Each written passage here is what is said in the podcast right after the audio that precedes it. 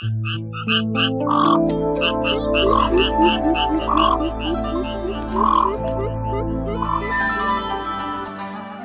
cũ cảnh xưa.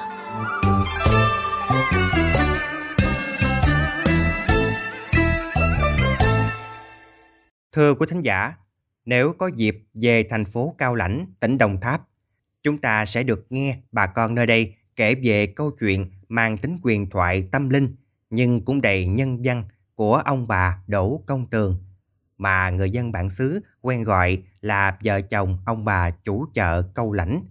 Hai vị thành hoàng linh thiêng có công lớn với người dân nơi đây. Đó là một câu chuyện thú vị về vùng đất cao lãnh mà chuyên mục Người cũ cảnh xưa của Mekong FM hôm nay sẽ gửi đến quý thính giả. Mời quý vị cùng lắng nghe.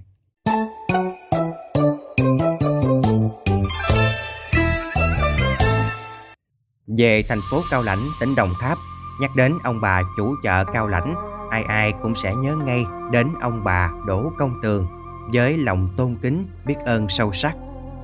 Với người làm nghề kinh doanh, mua bán lại càng tôn trọng, ngưỡng mộ hơn vì họ luôn tin rằng sự buôn mai, bán đắt, gia đình hạnh phúc, khỏe mạnh, làm ăn phát đạt chính là nhờ sự hộ trì của vợ chồng ông bà.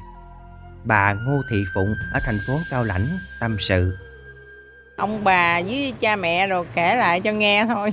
Đó là bệnh dịch tả mất đó. Rồi cái ông bà mới giái ra nói là nếu mà hy sinh được cứu dân thì ông bà sẵn sàng hy sinh hai người cái ngày trước ông mất, ngày sau tới bà mất từ đó người ta làm đền thờ thờ ông bà luôn tới giờ 200 năm tin lắm lại xin cầu nguyện gì, xin ông bà linh lắm còn chị Nguyễn Thùy Trang ở thành phố Cao Lãnh tỉnh Đồng Tháp kể hầu như hồi nhỏ tới giờ khi mà chị mười mấy tuổi chị không biết chùa để làm gì nhưng cuối cùng xuống ông bà chị xin xin đi học hoặc là xin đi uh, học nghề hay gì gì là nếu mà quẻ xanh nói được là được còn không là không được cái gì mà buồn bực trong người á cái ví dụ như chị muốn ừ thôi con thật sự con không thẹn với lòng con không làm gì sai hết ông bà hãy giúp con gỡ rối những gì đó thì có đó.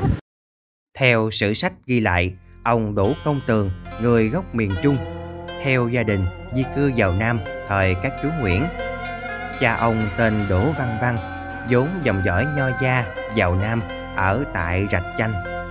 Hồi đó đất Rạch Chanh còn quan địa, người ở rất ít, đồng ruộng toàn đưng và lát mọc dày đặc, lại thêm có khu rừng sáo giỏ âm u. Ông Đỗ Công Tường, tục danh là Lãnh, cùng vợ đến lập nghiệp tại thôn Mỹ Trà dưới thời vua Càn Long. Nhờ chăm chỉ, cần cù khai khẩn đất quan, ươm trồng vườn tược không bao lâu sau, ông bà đã trở nên dư ăn từ quê lợi của khu vườn quýt. Vườn quýt của ông bà là nơi rộng rãi, thoáng mát, lại thuận tiện cả đường sông lẫn đường bộ, nên dân trong thôn thường nhóm họp ở đây để mua bán, lần hồi thành chợ. vốn sẵn tánh tốt hay giúp đỡ bà con chòm sớm, ông bà bàn nhau che cất liều quán bằng tre lá nơi vườn quýt cho bà con có chỗ mua bán, không lo mưa nắng. Lần hồi các tiệm bên chợ Quà Thành tức Quà An bây giờ cũng dời qua làm cho nơi đây ngày càng thêm tấp nập hình thành nên khu chợ vườn quýt. Dân chúng quanh vùng ai cũng mến mộ ông bà.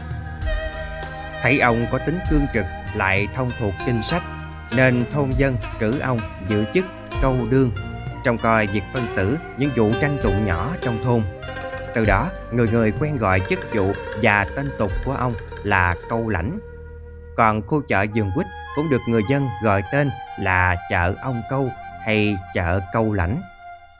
Năm canh thìn 1820, địa phương này xảy ra dịch tả rất nghiêm trọng, làm nhiều người chết. Tại thôn Mỹ Trà, đồng bào bị mắc bệnh dịch tả chết rất nhiều. Ngày nào cũng có 5 đến 7 người chết. Có nhiều gia đình chết gần hết. Là người nhân đức ông bà Đỗ Công Tường lo tìm thầy thuốc cứu chữa cho bá tánh. Một mặt cầu khẩn trời Phật cho ông bà chết thế cho dân. Ngày mùng 6 tháng 6 năm Canh Thìn 1820, ông bà tắm gội sạch sẽ, lập bàn hương án giữa trời cầu khấn, nguyện ăn chay nằm đất ba ngày để tỏ tất lòng thành. Tối ngày mùng 9, bà qua đời, đang lo tăng lễ cho bà thì ông cũng phát bệnh qua đời vào ngày mùng 10. người dân cảm cái nghĩa cao đẹp của ông bà nên lo chôn cất cẩn thận. Sau khi ông bà mất ít lâu, căn bệnh ngặt cũng dần dứt hẳn. Tưởng nhớ công ơn và sự hy sinh ấy nên người dân cùng nhau dựng ngôi miễu thờ ông bà bên rạch thầy khâm gọi là miễu ông bà chủ chợ. Từ đó, chợ ông câu được gọi là chợ câu lãnh. Lâu ngày nối trại thành cao lãnh. Đồng thời thành lập hội cúng tế để cúng bái, duy tu, sửa chữa, xây dựng đền khang trang cho đến ngày nay. Ông Nguyễn Văn Châu, người có hơn 20 năm làm công quả ở đền thờ ông bà Đỗ Công Tường, chia sẻ. Ông bà gốc gác ở, ở miền Trung vô đây lập nghiệp rồi sau này nó mới lập cái chợ mà kia gọi là chợ uh, chợ Dượng Quýt. Đó là là gọi hồi đó là đặt chợ Cao Lãnh hồi đó ông bà đặt nha tên ông bà là à, ông Cao Bà Lãnh đó, nó cái nghĩa là vậy. Lâu lắm rồi là, là đám dỗ là 202 rồi. Là tới bây giờ là hồi đó là coi như chết dị tả quá nhiều rồi ông bà mới cầu nguyện chết thế cho nhân dân. Rồi bắt đầu bây giờ là dân dân ổn định rồi tới giờ để thờ cúng tới giờ ông bà đã là, là đã là cứu dân độ thế mà mình, mình cầu gì mà mình cầu cái cái chuyện nhưng mà quá lợi cho mình là chắc không không có mình đều cầu cái như bệnh hoạn đau ốm hay gì đó có thể là ông bà độ được năm 1935 vua Bảo Đại phong sắc cho ông bà là Nhật Bảo Trung Hưng Linh Phò Chi Thần. Đây cũng là bằng chứng lịch sử có giá trị về công lao của ông bà đối với vùng đất cao lãnh và địa danh ấy đã tồn tại hơn 200 năm. Hàng năm, lễ dỗ của ông bà ngày mùng 9, mùng 10 tháng 6 âm lịch được người dân tổ chức trang trọng và thu hút đông đảo khách hành hương từ khắp nơi đến chiêm bái. Đền thờ ông bà ngày nay tọa lạc tại đường Lê Lợi, phường 2, thành phố Cao Lãnh. Bà Ngô Thị Phụng nói thêm. Mùng 9, mùng 10 tháng 6 âm lịch là hai ngày đó chính đó. Tới ngày dỗ ông bà là khắp nơi tới từng đoàn từng đoàn đón rước. Cái ngày đó là đi lễ vòng vòng khắp cao lãnh này nè. Là hàng tháng rằm là mấy chị dẫn tới viếng lễ cúng ông bà. Ngôi đền hiện nay nằm tại trung tâm thành phố cao lãnh. Có không gian rộng lớn nên rất thuận tiện cho mọi người đến viếng thăm, cúng bái. Phía trước cổng có tượng của bốn con sư tử đặt ở hai bên. Ở mỗi cửa của cổng tam quan đều có mái nóc trên có lập ngói được trang trí nhiều hoa văn họa tiết, nổi bật với hai gam màu vàng và đỏ. Sau cổng là một khoảng sân có nhiều cây kiển quý. Đền thờ gồm có một nhà chính và một nhà phụ. Ngay cửa chính của đền thờ là một tấm bia ghi công tích của ông bà Đỗ Công Tường. Trong chánh điện chia thành nhiều gian, mỗi gian có một gian thờ riêng, thờ các vị thần khác nhau như thờ quan thánh đế, gian thờ khổng tử và có cả gian thờ thành hoàng của đình thần đình trung. Phía sau là gian chính điện nơi thờ ông bà. Đền thờ ông bà chủ chợ Đỗ Công Tường đã được Ủy ban nhân dân tỉnh Đồng Tháp xếp hạng di tích cấp tỉnh thành phố vào ngày 20 tháng 4 năm 2001 gắn với một giai thoại về nhân nghĩa ở đời. Bà Quỳnh Thị Hoài Thu, Giám đốc Sở Văn hóa Thể thao và Du lịch Đồng Tháp, chia sẻ.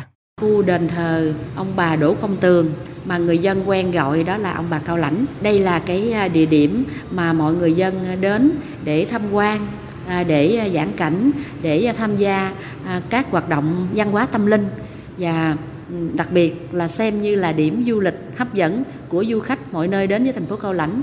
Trong các hoạt động của lễ dỗ ông bà Đỗ Công Tường hàng năm thì à, tỉnh cũng ờ, có tổ chức những cái hoạt động về văn hóa, văn nghệ, thể dục thể thao, những hoạt động ẩm thực rồi à, phát huy những sản phẩm truyền thống của cả tỉnh à, trong đó đặc biệt là của thành phố Cao Lãnh để vừa tổ chức lễ tưởng nhớ đến ông bà Đỗ Công Tường. Nhưng đây là cũng nét sinh hoạt của người dân Đồng Tháp, của người dân Cao Lãnh. Ờ, tri ân nguồn cội uống nước nhớ nguồn và hướng đến công lao của ông bà đã tạo dựng nên làng ờ, cao lãnh ngày xưa ngày 8 tháng 7 năm 2019, Bộ Văn hóa Thể thao và Du lịch đã có quyết định xếp hạng mộ và đền thờ ông bà Đỗ Công Tường là di tích lịch sử văn hóa quốc gia. Đền thờ ông bà là nơi lưu dấu tiền nhân, thời kỳ khẩn quan lập ấp của vùng đất cao lãnh nói riêng và Nam Bộ nói chung. Di tích thể hiện tín ngưỡng của nhân dân đối với bậc tiền nhân có nhiều công lao đối với quê hương. và cũng là nơi lưu giữ giá trị vật chất, tinh thần của người dân vùng đất này.